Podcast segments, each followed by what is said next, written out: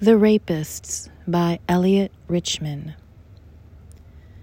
Lying under me, the Disneyland sweatshirt your daughter gave as a birthday present, rolled up over your breasts, one leg of your skin tight jeans still glued round an ankle. You plead, Rape me, rape me, please, please, please rape me. And I, the most unlikely of rapists, resist your torrid supplication suddenly peering into your soul with an enchanted starlight scope,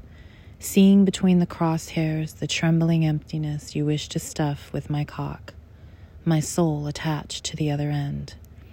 Much later, when all this is over, when you have disappeared without a letter or phone call, I wish that night, instead of making love, I had crawled inside your womb, a Stone Age artist at Altamira and with pigment fashioned from clay and my blood in that sacred, secret cavern, painted on the walls inside you,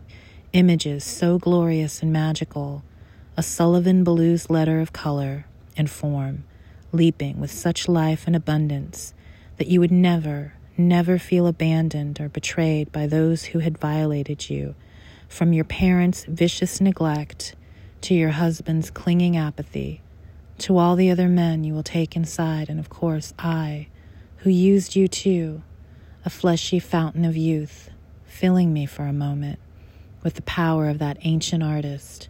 his endless herds of bison thundering past him.